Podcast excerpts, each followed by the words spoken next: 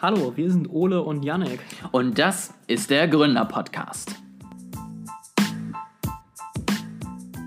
Wir sind endlich zurück, Yannick. Also nach mindestens, Hast du mich vermisst? mindestens drei Wochen Pause können wir endlich wieder telefonieren und einen Podcast aufnehmen. Es ist ein Träumchen. Ich hoffe, die Zuhörer haben dich mindestens genauso sehr vermisst, wie ich es getan habe. Und deswegen darfst du jetzt auch gleich anfangen und uns ein bisschen über deine positive Erfahrung, die du bei Apple hattest, erzählen. Ich sehe gerade, ich äh, nehme auf dem Naturpark Taunus auf. Ich nehme aus dem Naturpark Taunus auf laut, äh, laut äh, Sprachmemo-Titel hier. Das- das ich ist- das ich ist zwar nicht viel dieses- von gemerkt, aber Das sind diese digitalen Nomaden, weißt du, die können jetzt von überall Ja. aus arbeiten. richtig. Bevor ich äh, über Apple rede, ein, ein kurzes PSA. Wenn ihr im Hintergrund jemanden pfeifen hört, dann ist das mein Nachbar, der da draußen in seinem Garten pfeift. Das bin nicht ich, der während des äh, Podcasts pfeift. Äh, schön, das ist nicht Yannick, bei dem es pfeift, äh, sondern der Nachbar. Richtig. Er pfeift immer gerne, wenn er in seinem Garten arbeitet, am, am Sonntagnachmittag. Das ist doch schön. Jedenfalls, äh, was ich dir mal erzählen wollte, oder was, was mein, mein Beschwerde-Corner diesen Podcast ist, ähm, ich wollte letztens mal mutig sein und neue Software ausprobieren und äh, wollte mir gerne die iOS Beta runterladen. Das habe ich äh, lange nicht mehr gemacht, weil es ja doch nicht immer so ganz stable ist und weil's, äh, weil ich doch von einem Handy inzwischen relativ abhängig bin. Also es ist, mir doch nochmal sehr klar geworden, wenn man so drüber nachdenkt, wenn jetzt bei dem Software-Update das kaputt gehen würde, was dann eigentlich alles weg wäre. Und da ist zum Beispiel die Zwei-Faktor-Authentifizierung, die ich da drauf habe, ohne die ich mich, mich in nichts mehr einloggen kann. Und ich habe irgendwie mein Online-Banking, gut, das kann ich auch noch regulär über die Webseite machen, zum Beispiel sehr wichtig. Und den Covid-Pass, den man im Moment nicht so viel braucht, weil man weiß ja nie so ganz, wie das in der Zukunft aussieht. Insofern ähm, war es mir da wichtig, dass ich doch ein korrektes Backup vorher mache. Und dann bin ich auf Apples Webseite gegangen und dann stand da, man soll ein Backup archivieren, indem man sein iPhone mit seinem Computer verbindet und dann dort entweder über den Finder das macht oder bei iTunes ein Backup erstellt und es archiviert. Es gab nur leider ein Problem. Ich konnte mein iPhone nicht mit meinem Computer verbinden per Kabel, weil ich einen Computer von Apple habe. Wenn ich einen Windows-Computer hätte, dann wäre das gegangen, denn das normale Lightning-Kabel endet ja auf USB, normalem USB, auch bekannt als USB-A. Und ein normaler Windows-Laptop, da kann man USB-A anschließen. Aber bei den MacBooks, zumindest bei den aktuellen MacBooks, kann man das nicht. Das nimmt nur USB-C. Das heißt, ich kann mein normales Lightning-Kabel von meinem iPhone nicht ohne Dongle, das ich nicht dabei hatte, oder vielleicht auch gar nicht sitze, ich bin mir nicht sicher, an den Mac anschließen. Und ich finde es sehr schön, dass ich äh, ein, ein iPhone per Kabel mit einem Windows-Laptop oder Linux-Laptop, wie auch immer, jedenfalls einen normalen Laptop verbinden kann, aber nicht mit Apples eigenen Produkten. Ja, die haben ihre Port so designt, dass ich ohne Dongle deren eigenen Produkte untereinander nicht verbinden kann. Das ist doch nett. Das äh, klingt auf jeden Fall äh, sinnvoll und äh, vernünftig. Das war meine Beschwerde für heute. Ich habe mich, glaube ich, nicht so ganz so sehr aufgeregt wie die anderen Tage, aber ich finde es, äh, ich finde, wenn man darüber nachdenkt, schon ziemlich absurd, dass äh, Apple zwei Geräte herstellt mit zwei unterschiedlichen Ports, die untereinander nicht kompatibel sind. Dass sie zu anderen Welten sich komplett abstimmen, ist ja okay, das äh, weiß ich ja inzwischen auch, aber ich hätte eigentlich gedacht, dass das zumindest zusammengeht. Per Bluetooth verbinden geht auch nicht, iPhone und Mac. Ja, gut, du sollst halt die Cloud benutzen, damit dann dein Speicher voll ist und damit du dann dir einen Upgrade kaufen musst. Ja, Schatzi, so weit war ich aber auch schon. Das dachte ich mir nämlich auch. Aber man kann, oder ich habe es nicht gefunden, weil ich zu blöd bin, aber man kann scheinbar nicht in iCloud ein Backup archivieren. Man kann zwar Backups erstellen, dann macht er aber immer nur eins, das er automatisch überschreibt. Und ich war in den Einstellungen drin auf dem iPhone, ich war auf der iCloud-Webseite und so weiter. Und ich habe nichts gefunden, wo man irgendwo ein Backup mal archivieren könnte. Auch Ah, falls sozusagen, nicht, falls sozusagen im Nachhinein Probleme mit deinem iPhone auftauchen, dass du dann. Genau, Aha. falls er das aktuellste Backup mit der Beta überspielt und da quasi der Fehler schon drin ist. Ja, okay. Deswegen empfehlen sie einen auch auf der Webseite. Okay, ja, das, das verstehe ich auf jeden Fall. Das ist eine sehr gute Frage. Da hast du natürlich recht. Ähm, es ist jetzt natürlich ärgerlich. Also per Kabel verbinden ging nicht, in iCloud irgendwas archivieren ging nicht, Bluetooth-Verbindung iPhone zu Mac geht nicht und AirDrop Backup oder so habe ich auch nichts gefunden. Das waren alle meine Ideen. Ja, jetzt fällt mir auch nichts mehr ein, also dementsprechend. Ja. Gestern habe ich die Beta jetzt geladen und äh, war, war da mal sehr mutig und habe einfach, ich glaube, ich habe das iCloud Backup vorher ausgeschaltet. Dann Mhm, behält er das aktuellste für ein halbes Jahr, glaube ich.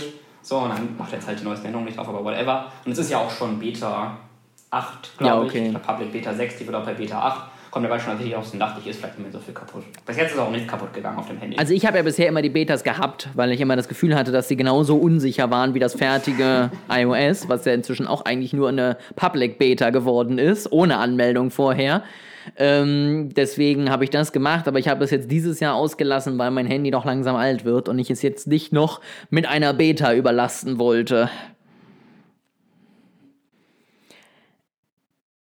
So, Yannick verreckt gerade kurz auf der Ja. Aufnahme. Ähm, trinken kann jetzt auch nicht jeder. Dann kann ich ja ich mal von. entschuldige mich bei den Zuhörern, die meinen Husten aushalten müssten beim Zuhören, wenn ich ersterbe. Ich äh, werde das ein bisschen runterregulieren, weil das, glaube ich, sonst echt hart in den Kopfhörern ist. Das habe ich manchmal, wenn so. Also, Okay. ich meine, ich bin ja jetzt auch nicht der riesige Audio-Engineer, der da irgendwie großartig Erfahrung mit hat, aber ich denke mir halt manchmal so, ähm, so ein bisschen Effort könnte man da schon reinstecken, weil manchmal höre ich halt meine, mein, habe ich meine Kopfhörer drin, höre darüber Podcast und dann haben sie halt irgendeinen Klacken, ein Rauschen oder keine Ahnung. Manchmal klingt es, als ob der Host irgendwie auf dem Mikrofon eingeschlafen ist, äh, haben sie nicht rausgeschnitten und dann knallt dir das in den Kopfhörer rein. Da denke ich manchmal schon so, ähm, so ein bisschen wäre schon eine Nachbearbeitung nett gewesen. Ich vertraue zuverlässig darauf, dass du alle Huster hier rausschneidest. Natürlich. Ich werde mein Bestes geben. versuchen, nicht mehr, nicht mehr allzu viel zu sterben durch den Rest des Podcasts. Danke, Yannick. Sonst, äh, sonst dauert das Bearbeiten so lang. Ähm, nee, aber dann kann ich ja mal über meine positive Erfahrung sprechen, weil ich habe jetzt so gedacht, wir, wir, wir zerreißen. Irgendwie heute nicht so erfolgreich, habe das Gefühl. Lässt du das eigentlich alles drin? Also jetzt nicht die Geräusche selber, meine ich, aber unsere Diskussion darüber. Ah, schön. Also, ähm, wir, wir, zerreißen die Apple doch hier immer mal gerne ähm, in unserem Podcast.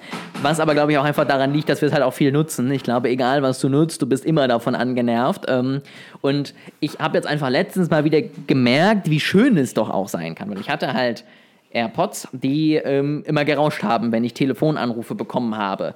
Und äh, das ist natürlich jetzt auch nicht so Optimum. Und ich fand es einfach sehr angenehm, in einen Laden eines zertifizierten Apple-Händlers zu gehen, meine AirPods dahin zu geben, zu sagen, ich kaputt. War halt eine offizielle Rückrufaktion und innerhalb kürzester Zeit halt kostenlos einfach neue AirPods zurückzubekommen. Das ist jetzt natürlich kein weltbewegendes Highlight, aber ich finde, es muss man auch immer mal wieder anmerken, dass natürlich auch einfach Apple extrem gute Vorteile hat. Und gerade wenn du eben auch direkt bei Apple kaufst und nicht über irgendeinen Zwischenhändler, hast du auch wirklich einen guten Service. So, das muss man halt auch nochmal sagen. Und ähm, das wollte ich einfach nochmal positiv angemerkt haben, bevor wir es hier jetzt in den nächsten Wochen dann wieder weiterhin zerreißen können. Also mit, dem, mit der Reparatur oder mit dem Austausch von Geräten habe ich ein bisschen gemischte Erfahrungen gemacht. Also bei AirPods war auch positiv bei mir. Da war letztens ähm, auch einer von meinen kaputt, der hat nicht mehr geladen, den haben sie auch einfach kostenlos ausgetauscht. Ansonsten hatte ich zwei andere Sachen, die ich mal austauschen wollte. Eins war ein iPad, wo Risse vorne drauf waren, ähm, wo sie es abgelehnt haben. Also es in meinem Fall war es da halt so, dass es wirklich nicht runtergefallen oder so. Da sind die Risse tatsächlich von alleine gekommen. Gut, oder vielleicht hat es im Rucksack irgendwie schlechten Druck oder Schlag drauf. Das kann schon sein. Da war ich damals schon ein bisschen pisst, weil es mir, wie gesagt, wirklich nicht runtergefallen ist. Andererseits kann ich schon verstehen, dass jetzt nicht bei jedem Riss einem das glauben und sagen, okay, dann tauschen wir es kostenlos aus, sonst würde da jeder hinkommen. Ja. Das zweite hatte ich, wo ich ein Kabel kaputt war. Und da haben sie sich schon ein bisschen angestellt. Da war halt vorne irgendwie die, das Ding drumherum abgegangen. Wie, wie nennt man das? Die Verkleidung Ja, klingt so. war abgegangen. Jedenfalls die inneren Kabel sind da rausgekommen. Und dann meinten sie zu mir, ja, ich hätte das falsch angefasst. Ich dürfte nur quasi das Metallding vorne anfassen und nicht das Kabel selber. Und man auch so dachte, das Gut, dass stand du mir das sagst. Anleitung. Und ich dachte eigentlich immer, wenn man ein Kabel hat, dann dürfte man dieses Kabel auch anfassen, um es in ein Gerät reinzustecken. Das irgendwie der Sinn dahinter. ja, doch. Dachte ich auch, aber gut, dass du mir das sagst. Dann habe ich tatsächlich bisher mein ganzes Leben lang Kabel auch falsch angefasst. Ja. Und werde jetzt immer nur noch in, mit so einer Pinzette vorne nur noch dieses Teilchen anfassen, damit äh, ja nichts kaputt geht. Und das Gesetz in Deutschland sagt halt eigentlich auch, dass äh, in den ersten zwölf Monaten, früher waren es nur sechs Monate, inzwischen sind es zwölf Monate, äh, dass da der Hersteller beweisen muss, dass der Nutzer es kaputt gemacht hat und nicht das Ding. Ja, die haben, Anfang an die haben dich halt kaputt war. angeguckt und haben gedacht, der sieht auch schon so aus, dass er keine Ja, Ahnung davon hat. richtig. Ähm, ja, ich, ich glaube, da hast du zum Teil auch äh, Glück und Pech, je nachdem, was für einen Mitarbeiter du hast. Ne? Also da, das es steht und fällt ja auch immer damit. Jeder, der eine schreibt dann was anderes rein und äh, dann, dann geht es plötzlich durch oder was auch immer, weil als ob die, also ich kann mir nicht vorstellen, dass die, die Technik irgendwie danach nochmal jedes äh, Part genau durchleuchtet und dann erstmal irgendwie eine Autopsie fürs kaputte Kabel macht, um zu gucken, ob denn da jetzt wirklich irgendwelche Brauspuren sichtbar sind oder nicht. Ich glaube, wenn der da reinschreibt, Kunde dies, das hat erzählt, dass XY und nichts passiert und hast du nicht gesehen und Ja. ne, dann äh, geht das vielleicht auch, aber man weiß es nicht. Me- Meinst du, ich muss einfach sagen, can I talk to your manager? Und dann äh, so lange diskutieren, bis ich es kriege? Ja, das äh, habe ich auch immer sehr geliebt. Das ist, äh, das ist ja, das, das ist ja wirklich die, ähm, die, die sind die Lieblingsphrasen der Deutschen. Also wie häufig ich irgendwie, als ich damals bei Apple gearbeitet wurde, mir gegen den Kopf geworfen wurde, könnte ich bitte mit Ihrem Manager reden? Wo ich dann manchmal einfach gesagt habe, warum denken Sie, dass ich es nicht bin? Ähm, das kam meistens nicht so gut an, aber manchmal konnte ich es mir nicht verkneifen, weil ich dachte, wer bist halt du jetzt, dass du mir irgendwie erzählst, ich kann das selber nicht entscheiden. Also, das weiß ich nicht. Das ist immer so dieses, dieses Deutsche, ja, der, der, der hat ja auch jemand bestimmt Ahnung und äh, der wird mich ganz anders behandeln als du hier vorne, weil du hast keine Ahnung, so ungefähr. Ich versuche eigentlich schon äh, nett zu sein gegenüber Verkaufspersonal oder generell Menschen in Dienstleistungsberufen.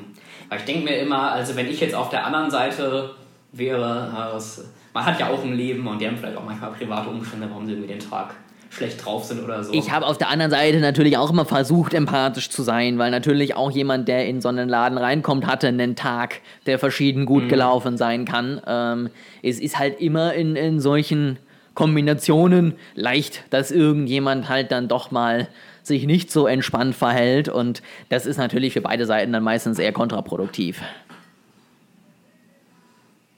Alright, wollen wir über iOS 16 sprechen? Ja, ähm, Yannick, du wolltest mir Kann erzählen, was was, äh, was dein, deine Beta so macht. Ja, also ich habe nicht alle Features durchprobiert, ähm, die hier auf der Seite stehen. Es gab zwei Sachen, die ich ganz gerne haben wollte.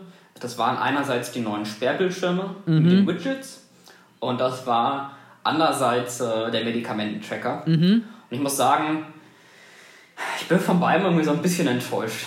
Das, äh, womit soll ich denn anfangen? Was möchtest du denn gerne zuerst hören?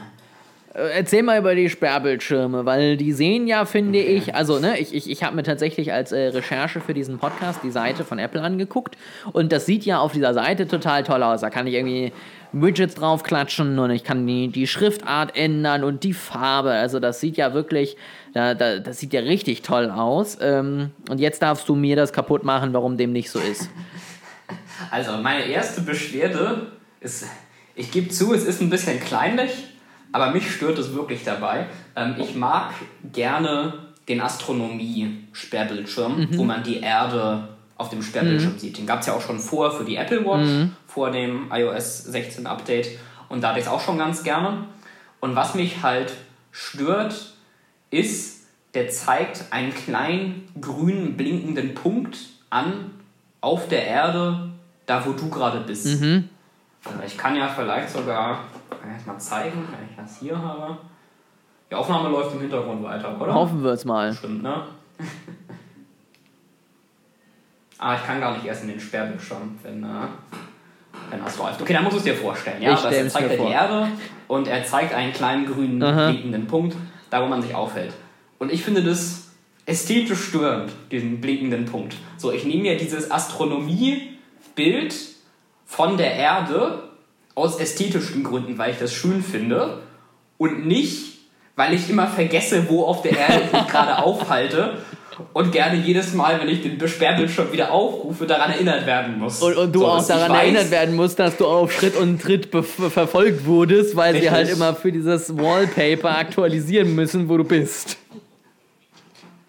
So, ich, ich weiß, dass ich in Deutschland Hm. bin. Ich brauche keinen grünen blinkenden Punkt, der mir das immer sagt. Und ich möchte gerne einfach so einen Blick auf die Erde drauf haben, ohne dass er da drauf Hm. ist.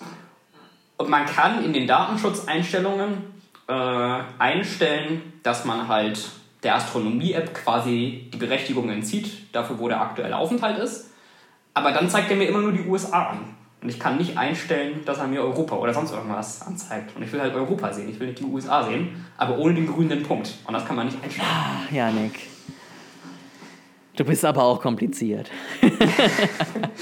Ich, ich, ich möchte einfach nur einen Schalter in den Einstellungen, wo ich sagen kann, mach diesen grünen Punkt weg. Das ist alles, was ich will. Also an die ganzen Apple-Engineers, die jetzt hier diesen Podcast hören, baut Yannick diesen Schalter, sonst äh, wird er uns die nächsten hier Wochen hier weiterhin von seinem blöden grünen Punkt erzählen. Richtig. Also echt, ich meine, es ist ja generell so, dass man in iOS nicht so furchtbar viel customizen kann wie in Android. Das weiß ich ja auch. Das bin ich auch eingegangen, als ich mir das gekauft habe und kein Android-Gerät geholt habe. Das finde ich ja sogar noch okay. Was ich nur halt nicht verstehe, ist, warum hat man diesen grünen Punkt überhaupt eingebaut mit dem aktuellen Aufenthaltsort Ort auf der Erde? Also ist das für Leute, die immer vergessen, auf welchem Kontinent sie sich gerade aufhalten, oder? Das ist für die Jetsetter, die dann morgens immer kurz gucken müssen, ah, wo bin ich heute? Ah, ja, stimmt, wusste ich gar nicht mehr. Oh, ich bin doch Richtig. gestern erst wieder geflogen. Oh, sag mal. Meine, meine Platin MX, oh, ich konnte schon wieder umsonst Business Class fliegen. Solche, für solche Leute ist das.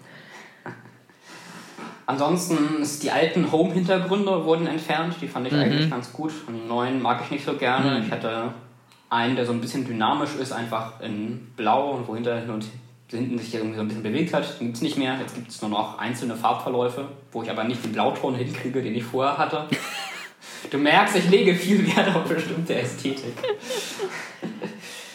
Und ansonsten äh, habe ich auch das Gefühl, also bei den Widgets kann man noch ein bisschen was machen. Okay, da haben aber vielleicht auch die Drittanbieter jetzt noch nicht in der Beta so viel hergestellt. Das wird vielleicht noch mehr. Also vielleicht kann man da später noch ein bisschen mehr ausprobieren.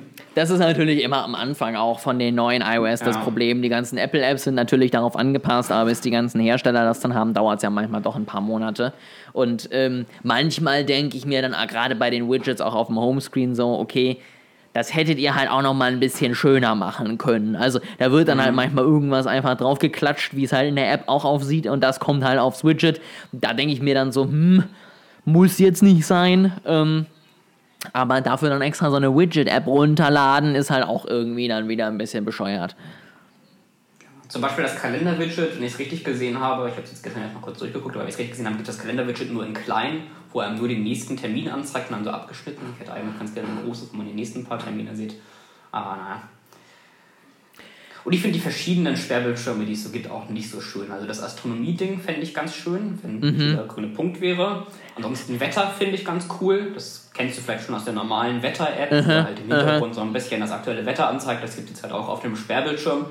Und ansonsten sind halt sehr viele von diesen Sperrbildschirmen diese knalligen Emoji-Dinger, wo ich mir denke, okay, ich brauche jetzt vielleicht nicht auf meinem Sperrbildschirm diese pinken Einhörner hintereinander gereiht auf gelbem Hintergrund. Das finde ich auch manchmal, muss ich sagen, ganz spannend, weil Apple ja irgendwie gefühlt so ein bisschen nicht ganz stringent ist. Also ich möchte jetzt nicht anfangen, irgendwie negativ über die Marke Apple zu reden, weil was maße ich mir an, als jemand, der irgendwie das mal kurz studiert hat, da irgendwas zu sagen über die wert- oder zweitwertvollste Marke der Welt. Ähm, aber wir, wir haben es hier ja schon grundsätzlich mit Premium-Produkten zu tun. Und ja, ich weiß, Apple kommt aus diesem ursprünglichen Challenge des Status Quo und äh, Design und ne, sei anders als die anderen.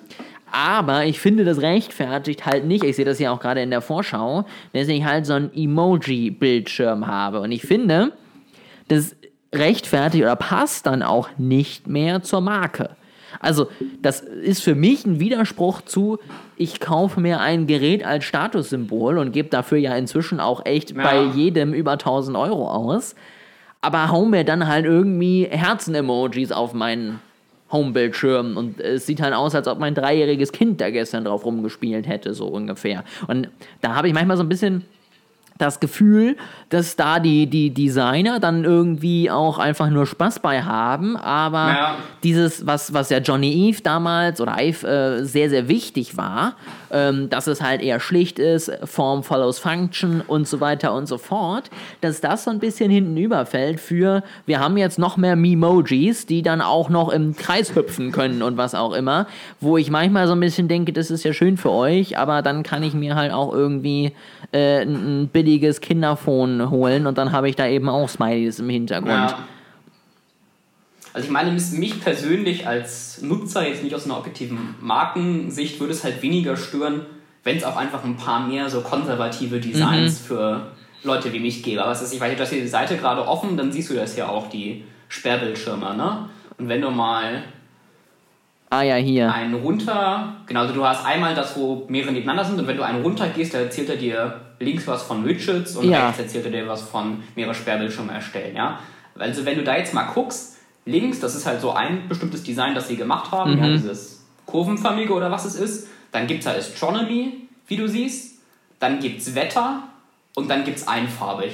Und das war's halt im Grunde mit den konservativeren Designs. Und der Rest ist halt Emoji-Dinger, die auch alle so aussehen wie dieses Emoji-Ding, das du hier gerade siehst, mit diesem Gelb auf Gelb.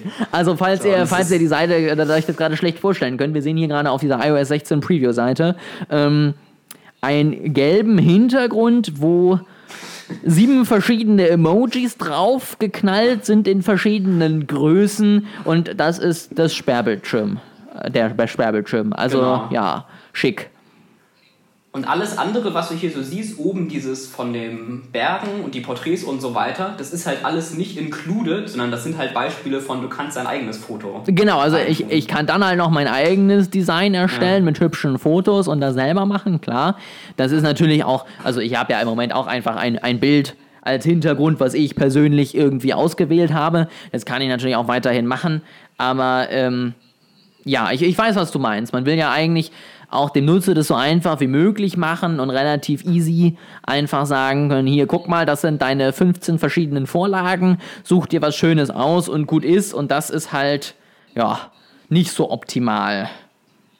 Und ich meine, das gab es ja früher auch schon. Also es, es gab ja früher verschiedene Standard-Sperrbildschirme und da fand ich, hattest du einfach mal immer mal wieder schöne, schlichte Sachen. Also entweder hattest du diese Astronomie-Sachen, wo irgendwie eine Erde abgebildet war, oder du hast halt irgendwie dieses Farbpulver, das verstreut war, oder das verschiedene Farbspiele, die einfach schön harmoniert aussahen. Und das fehlt mir jetzt irgendwie. Und stattdessen hast du halt diese gelb auf gelb Emojis.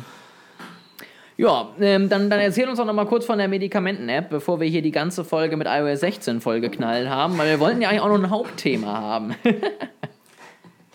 Richtig, also es ist, ähm, ich hatte bisher auch schon eine Medikamenten-App auf meinem iPhone, halt von einem Drittanbieter. So, und die Anforderungen an eine Medikamenten-App sind ja eigentlich nicht so hoch. Also du sollst irgendwie Medikamente da einstellen können und äh, tracken können, ob du sie genommen hast und am besten die Daten darüber noch exportieren können. Und bei der App, die ich bisher hatte, ging nur das Einstellen und das Tracken. Und wenn du ein PDF exportieren wolltest, dann äh, musstest du dir die Premium-Version dieser App holen. Was halt irgendwie noch okay gewesen wäre, wenn es ein Einmalkauf für 80 Cent gewesen wäre, hätte ich gesagt, okay, bezahle ich das auch, hat ja auch jemand programmiert. Aber es ist halt ein Abo für 5 Euro im Monat, wo ich mir denke, ich gebe halt nicht für eine glorifizierte To-Do-Liste mit Exportfunktion halb so viel aus wie für Spotify oder Netflix. Ja? Aha. Und dann habe ich gesehen, dass in iOS 16 ein integrierter Medikamententracker mit drin ist, wo ich mir dachte, cool, dann kann ich einfach darauf wechseln und steht dann den stattdessen nehmen. Der war halt aber auch ein bisschen enttäuschend. Also erstens hast du in Deutschland keine Datenbank hinten dran. Also in den USA ist es so, du kannst nach dem Namen vom Medikament suchen, wo er dir auch direkt alles rauszieht oder du kannst sogar den Barcode scannen, wo er das dann auch holt.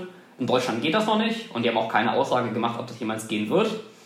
So, und dann bei der Exportfunktion war ich äh, auch ein bisschen überrascht, weil ich dachte eigentlich, wenn ich da auf PDF exportieren klicke, kriege ich irgendwie so eine ganze Übersicht, wann ich welche Medikamente genommen habe. Ja, es gibt da ja auch unterschiedliche Arten. Also es gibt ja Medikamente, die man vielleicht jeden Tag nimmt, wie so ein Multivitamin oder so. Und es gibt Medikamente, die man nur mal bei Bedarf nimmt. Keine Ahnung, eine Kopfschmerztablette nimmst du halt irgendwie nur, wenn du Kopfschmerzen hast und nicht jeden Tag, ja. Und ich dachte, ich kriege da vielleicht so einen Report raus, den ich dann, falls mein Arzt mich mal fragt, was für Medikamente nehmen Sie, dem geben kann und dann da ganz genau draufsteht, das irgendwie täglich und das nur am 12. Dezember und so weiter. Umso enttäuschter war ich, als ich gesehen habe, dass der PDF-Export einfach nur eine Liste von Medikamenten ist, die man da eingetragen hat. Also da steht gar nichts drin, oft man die genommen hat, sondern da steht einfach nur 1 Vitamin D, 2 Aspirin, 3 keine Ahnung, Nasenspray oder was mhm. es noch so gibt. Ja? Also es ist einfach nur eine Liste von Namen, ohne irgendwas darüber, wie oft man das eingenommen hat, wo ich mir denke, okay, das hätte ich auch in fünf Minuten in Word zusammenschreiben können, statt das in die Help-App einzugeben und dann zu exportieren. Ja, dafür brauche ich keine App. Mhm. Ja, das, das kann ich nachvollziehen. Ich wollte hier gerade im Hintergrund eigentlich was raussuchen. Ich finde das gerade aber auf die Schnelle nicht, weil ich finde, das, das merkt man manchmal tatsächlich ähm, in der Einführung von neuen Features und in der, ja, ja, keine Ahnung, Priorisierung von Deutschland, dass tatsächlich einfach in Deutschland mhm. Apple nicht so einen großen Marktanteil hat. Jetzt habe ich auch was gefunden hier. Also in den fünf größten Märkten Europas ist der iOS-Anteil eben nur bei 21 Prozent. Das heißt, wir, wir sprechen eben hier in Deutschland irgendwie genau mit 20,2 Prozent halt eben einfach von irgendwie, keine Ahnung, 16 Millionen Leuten. Was natürlich in den USA ganz anders ist, wo Apple natürlich mit 40 Prozent einen deutlich größeren Marktanteil hat und da merkt man manchmal, dass sie gefühlt halt mehr dahinterher sind, dass dort alle Funktionen funktionieren und äh, uns Leute, die in Deutschland wohnen, da manchmal ein bisschen sehr lange vertrösten. Also bis irgendwie ÖPNV mal in den Apple-Karten drin war, hat es ja auch sieben Jahre gedauert. Und äh, das finde ich manchmal ein bisschen unverständlich, weil wir natürlich auch immer noch von jetzt keinen 5 Millionen Leuten reden. Ja, genau. Ist, ähm, ich finde halt, klar, du musst schon priorisieren, aber der deutsche Markt ist halt auch nicht der isländische Markt, mhm. wo du irgendwie 10.000 Leute hast, ja, sondern du hast schon einen gewissen Market Share.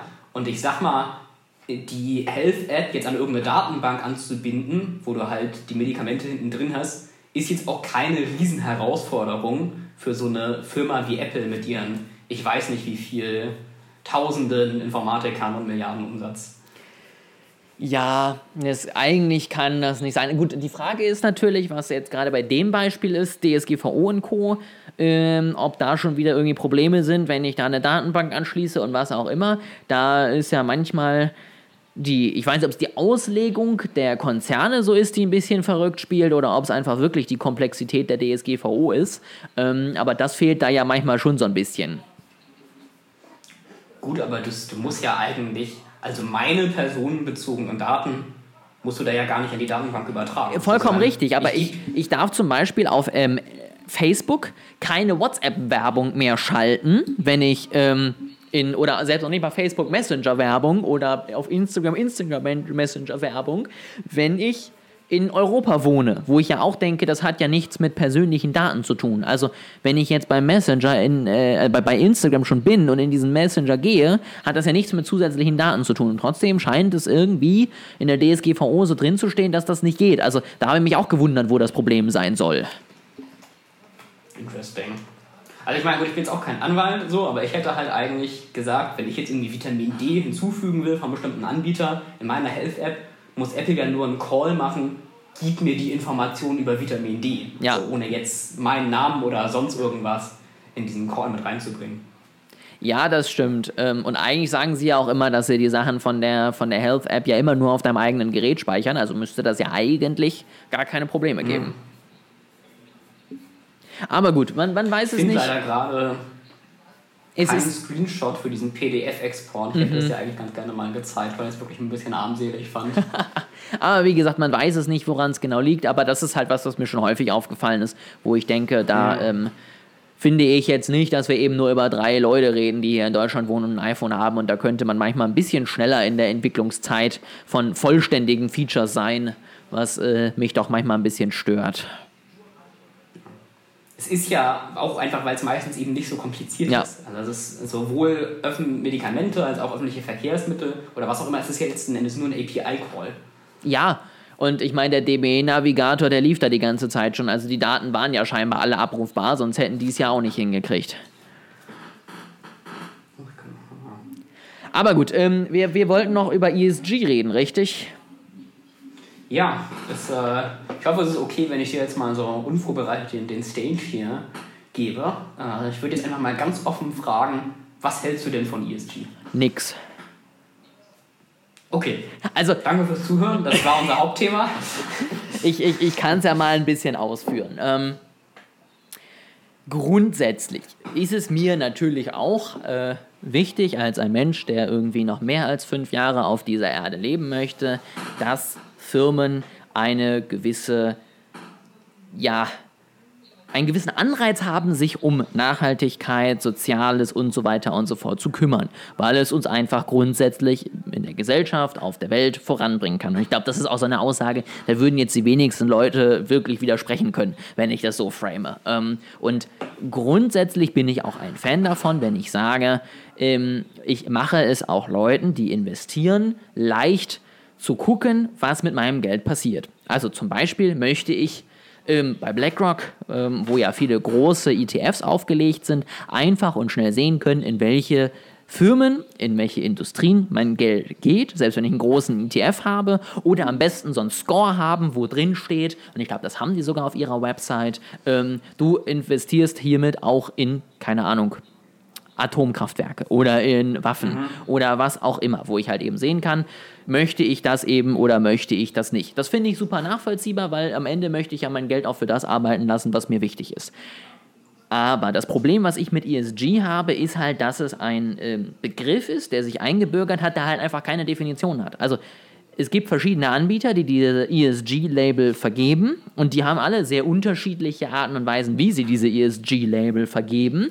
Und bei keinem bin ich äh, zu 100% überzeugt, dass der wirklich dafür sorgt, dass mein Geld sinnvoller eingesetzt wird, als wenn ich mir einfach einen World ETF kaufe. Also keine Ahnung, wenn halt in den ESG-Unternehmen plötzlich ich irgendwie eine Shell finde, weil sie halt, ähm, keine Ahnung, mindestens 10 Euro in nachhaltige Energien investieren im Jahr, ist das für mich kein reiner ESG-Fonds mehr. Und da fehlt mir einfach eine Differenzierung, wo ich weiß, okay, es gibt, keine Ahnung, das ESG-Label Rang 1 bis 5 und in 5 sind halt wirklich Unternehmen drin, die 0,0 Cent in alles Böse stecken. Und das ist auch genau aufgelistet, was das heißt. Und in 3 ist vielleicht welche drin, die mindestens 50% nur was Gutes machen, was auch immer, dass ich einfach verstehen kann, ohne sieben Stunden Recherche, was ich jetzt hier kaufe. Weil, wenn du dir halt im Moment diese großen ESG-ETFs anguckst, ist das meiner Meinung nach kein so viel besseres Investment, als wenn ich mir einfach einen World kaufe. Und dann brauche ich mich da auch nicht mit weiter auseinandersetzen. Ähm, und was mein nächstes Problem damit ist, äh, es wird ja immer so schön für ESG geworben, dass das ja langfristig einfach die beste Anlageform ist, weil ne, wer sozial und äh, umwelttechnisch nachhaltig investiert, wird auch langfristig die besten Renditen haben. Das ist ja aber nicht gesichert, weil es kann ja sein, dass die Shell jetzt wieder als Beispiel oder auch jedes andere Unternehmen, Apple, was halt jetzt vielleicht auch irgendwie aus so einer Liste plötzlich nicht mehr wäre, weil sie noch nicht alles irgendwie nachhaltig bauen, plötzlich aber halt irgendwie eine Erfindung hat, die die gesamte Welt revolutioniert und dann geht halt die Shell durch die Decke, ist plötzlich die grünste Firma der Welt, aber ich habe davon leider nicht profitiert. So, und das sind halt zwei Sachen, wo halt dieser, dieser Kampfbegriff ESG halt einfach ausgenutzt wird. Anleger damit meiner Meinung nach auch ein bisschen irgendwie fehlgeleitet werden und verunsichert werden und am Ende einfach nur Gelder in irgendwelche Firmen gesteckt werden, die angeblich super nachhaltig sind. Und das sehe ich halt nicht so. Das finde ich sehr interessant, weil dann haben wir, glaube ich, in manchen Punkten kommen wir vielleicht zum selben Ergebnis, ähm, nämlich dass ESG irgendwie Schwachsinn ist, ähm, aber über einen unterschiedlichen Weg oder haben vielleicht einen unterschiedlichen Blick auf die Begründung. Also es, ähm, im zweiten Punkt, den du jetzt genannt hattest, würde ich dir zustimmen.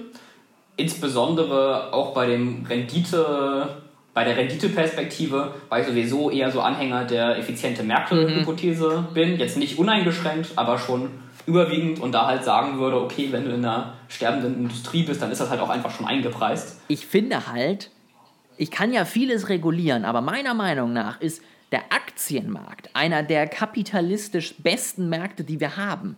Weil ich habe einen dauerhaften Ticker, ich weiß immer, wie es steht und es ist eigentlich der rationalste Markt, den es gibt.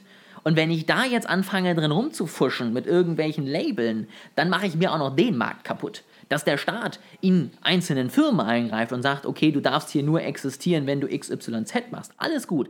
Aber der Aktienmarkt ist meiner Meinung nach Kapitalismus in Reinform und da hat Regulierung bis auf eben ein gewisser Anlegerschutz nichts zu suchen.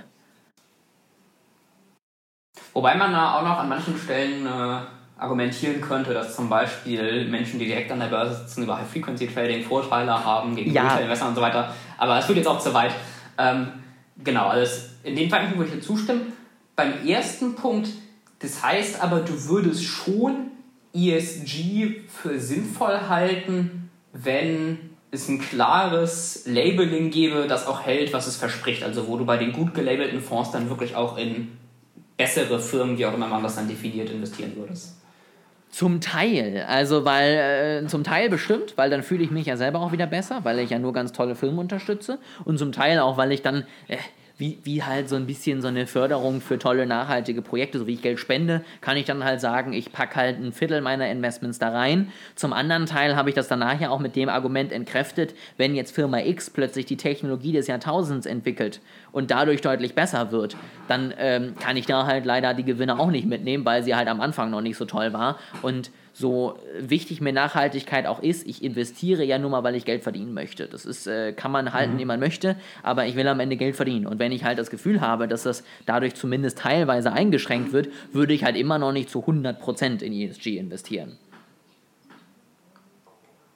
Okay, das finde ich dahingehend interessant, weil ich halt das Problem nicht primär bei ESG beim Label sehe, was ja auch fixable wäre, sondern ich sehe das Problem eher tiefergehend, nämlich in der Annahme, dass es relevant ist, von welcher Firma man Aktien kauft. Weil der Aktienkauf ist ja nicht der primäre Faktor darüber, ob eine Firma erfolgreich ist. So, also ist, wenn ich einen Kohlekraftwerksbetreiber habe, ob der Aktienkurs jetzt bei 100 Euro liegt oder bei 1 Euro, der wird trotzdem immer weiter seine Kohlekraftwerke betreiben. Und solange man nicht gerade eine Kapitalerhöhung macht, ist ja der Aktienkurs auf das direkte Geschäft und die direkten Operations erstmal relativ irrelevant. so und viel, viel wichtiger ist ja eigentlich die Umsatzsparte. Also wichtig ist nicht, halte ich Aktien von einem Kohlekraftwerksbetreiber, sondern wichtig ist, kaufe ich meinen Strom von jemandem, der das mit erneuerbaren Energien macht oder der das mit Kohlekraftwerken macht. So, wenn niemand mehr das kauft, dann werden alle Firmen in dem Bereich irgendwann verschwinden. Wenn niemand mehr die Aktien kauft, gut, wenn literally niemand mehr die Aktien kauft, dann ist auch schwierig, aber wenn fast niemand mehr die Aktien kauft, dann ist im Grunde auch egal. So, dann nehmen das halt irgendwelche Hedgefonds oder irgendwelchen Leuten, denen das egal ist, zu einem Discount-Preis und verdienen trotzdem ihr Geld damit. Da, da gebe ich dir natürlich recht. Also ich muss eigentlich die andere Seite bearbeiten. Ne? Ich, ich sag mal, am Ende jeder Aktienkurs sinkt, wenn ich fünf Quartale in Reihe irgendwie schlechte Performance abliefere. Und auf der anderen Seite bringt es mir als Aktie auch nichts, wenn ich kein Geld verdiene, aber halt einen ganz tollen Aktienkurs habe.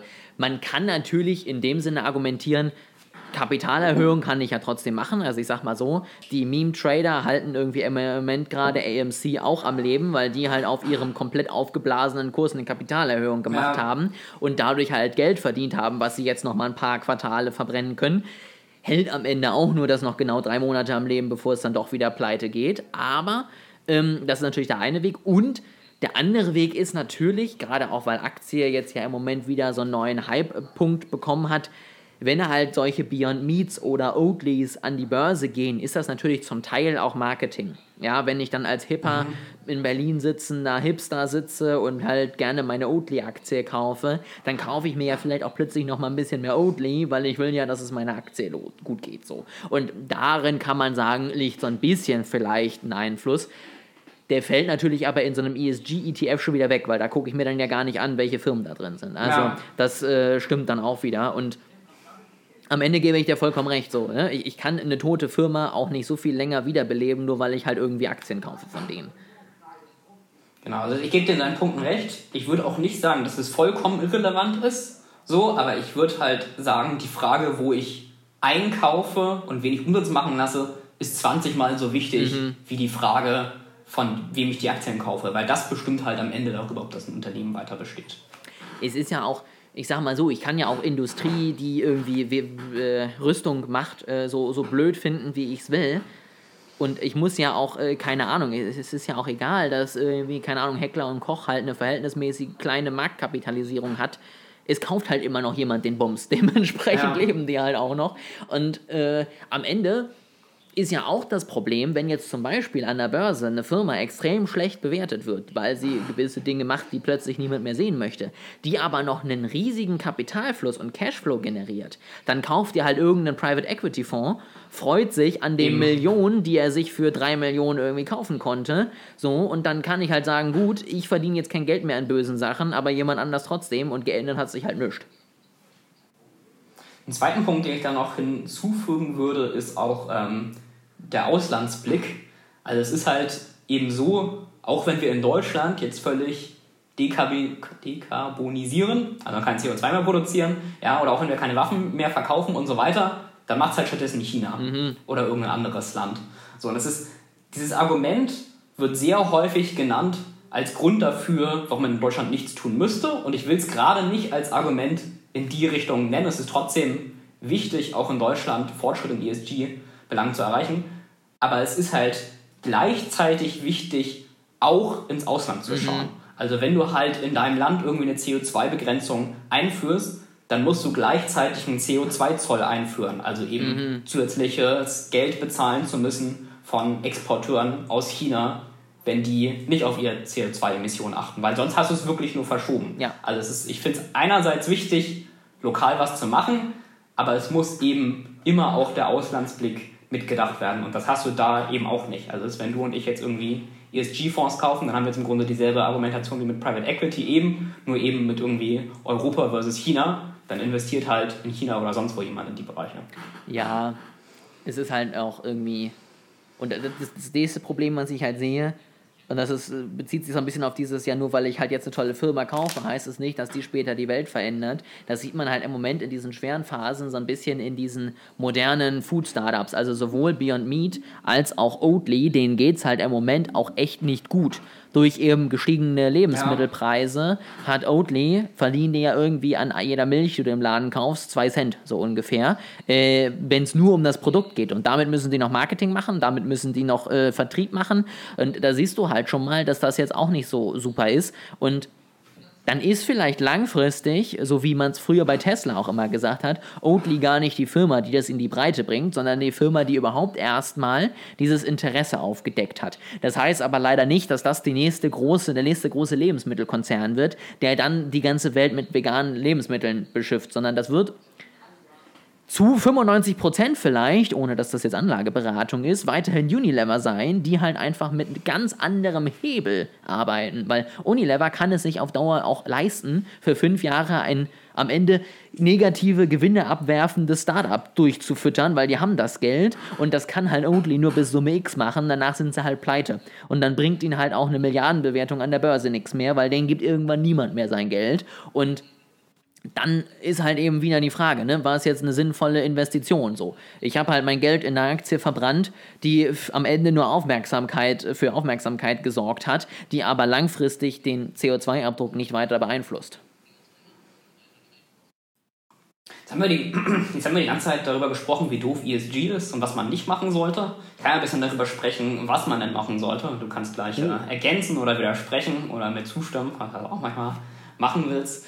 Und zwar würde ich sagen, anstatt irgendwie das gesamte Kapital in MSCI World ESG oder so zu investieren, würde ich sagen, investiere 90% des Kapitals normal weiter in MSCI World oder Allwood oder was auch immer man da haben möchte, keine Ahnung, Bitcoin oder worauf man so steht. Dogecoin. Und nimm, und nimm die anderen 10% und investiere das in einzelne Unternehmen, die du wirklich als ESG positiv siehst. So, nicht nur im Sinne von, die benutzen keine Kindersklaven, sondern im Sinne von wirklich positiv. Also sie entwickeln irgendwie erneuerbare Energien oder was auch immer man da einordnet. Und da am besten in Unternehmen in der Start-up-Phase, weil da ist es wirklich noch als Erfolgsfaktor wichtig, wie viel Kapital man bekommt. Ja, wenn du ein großes Public-Unternehmen bist, dann, wie wir eben erläutert haben, mit Ausnahmen relativ egal, ob der Aktienkurs 1 Euro höher oder niedriger steht, während wenn du ein Start-up bist, da ist halt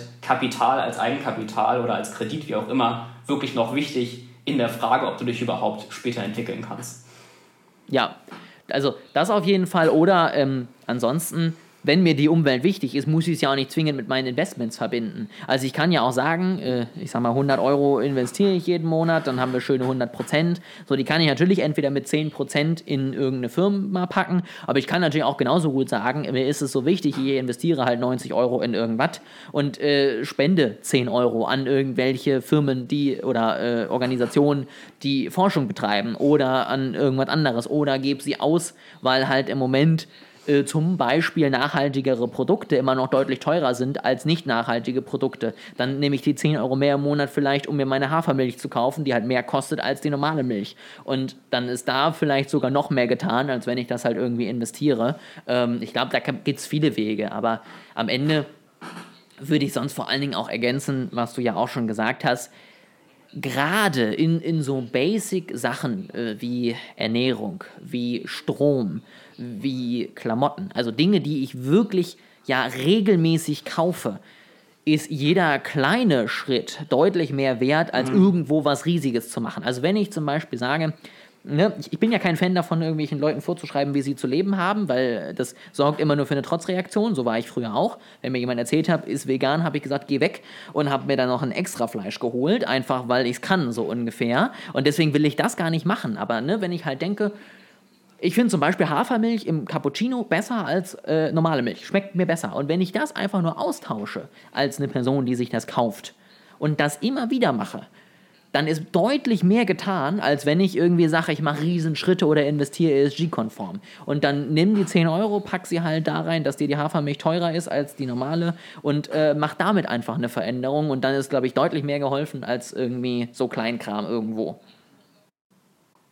Ja, da hast du recht. Das ist der Grund, warum ich das mehr über Investments machen würde oder mehr gemacht habe, ohne jetzt dann äh, Punkten Validität absprechen zu wollen. Das ist, glaube ich, auch ein bisschen Geschmackssache. Aber was mich zum Beispiel beim Spenden im Bereich Naturschutz immer gestört hat, ist, ich habe nicht so wirklich eine Organisation gefunden, wo ich voll dahinter mhm. stehe, weil sie zum Beispiel nur sagt, wir wollen weniger CO2 emittieren, sondern die sagen auch alle gleichzeitig, 5G macht dich krank, ja, mhm. und äh, die böse Handystrahlung und Gentechnik ist böse, was eben auch nicht meine Position ist. Und da fand ich es schwierig, immer jemanden zu finden, den man wirklich uneingeschränkt unterstützen kann. Das ist vielleicht auch nochmal äh, so, ein, so, so ein netter Hinweis. Ähm, wieder mal, äh, guckt euch die Sachen bitte auch mal an. Also bevor ihr halt irgendwas anfangt, das ist jetzt einmal das Learning von ESG, ne, überlegt euch einfach erstmal, was das heißt, was dahinter steht, nämlich je nach Anbieter, je nach Firma, je nach Land was ganz anderes, aber eben auch äh, bei Spenden.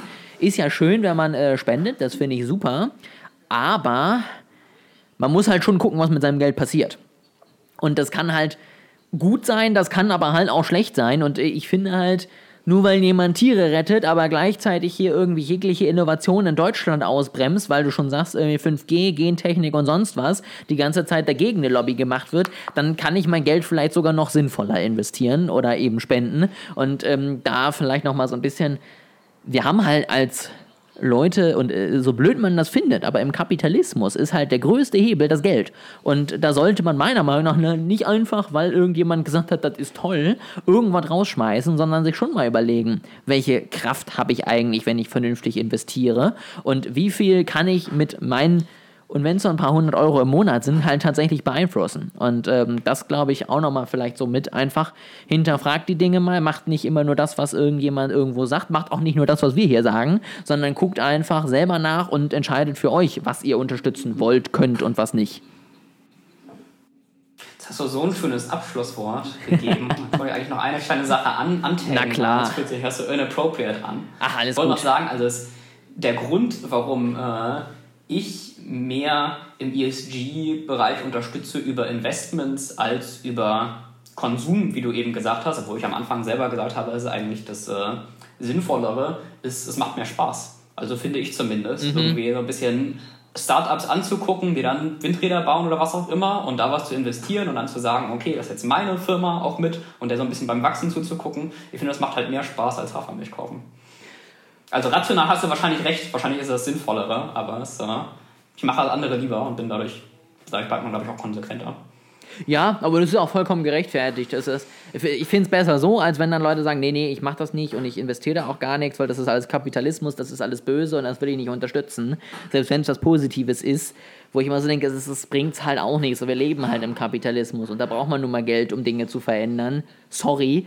Ähm, und dann lieber auf diesem Wege als anders. So, und als letzten Punkt, also irgendwie hast du eben nochmal was ganz Komisches gesagt. Du hast gesagt, man soll nicht alles glauben, was wir machen oder nicht alles sagen, was wir machen, alles. Bevor wir aufhören, will ich das auf jeden Fall nochmal korrigieren. Ihr solltet immer machen, was ich sage. Das, äh, das ist die Message des Podcasts. Ja. Du das jetzt? In diesem Sinne weiß ich auch nicht mehr, was ich dazu sagen soll. Einen schönen Tag noch und äh, wir hören uns das halt. wird wahrscheinlich eh rausgeschnitten. Ich kontrolliere die Podcasts am Ende nicht, wie Ole die eigentlich veröffentlicht. Also ist, wahrscheinlich ist der ganze Teil jetzt weg und es ist eigentlich nur Oles Schlusswort, das man am Ende hört. Eigentlich hört man sowieso immer nur meine Seite, weil ich vergesse immer deine Audiospur reinzuziehen. Wieso sagst du auch sinnvolle Dinge in diesem Podcast? Vereinzelt mal. Ah. Ist aber selten. Ich kann die ja mal raussuchen, die bisschen. Nee, gut, dann in diesem Sinne, glaubt, was Yannick sagt, ähm, kauft mehr Hafermilch und äh, investiert in Windräder. In diesem Sinne, keine Anlageberatung. Einen schönen Tag noch und wir hören uns in zwei Wochen wieder.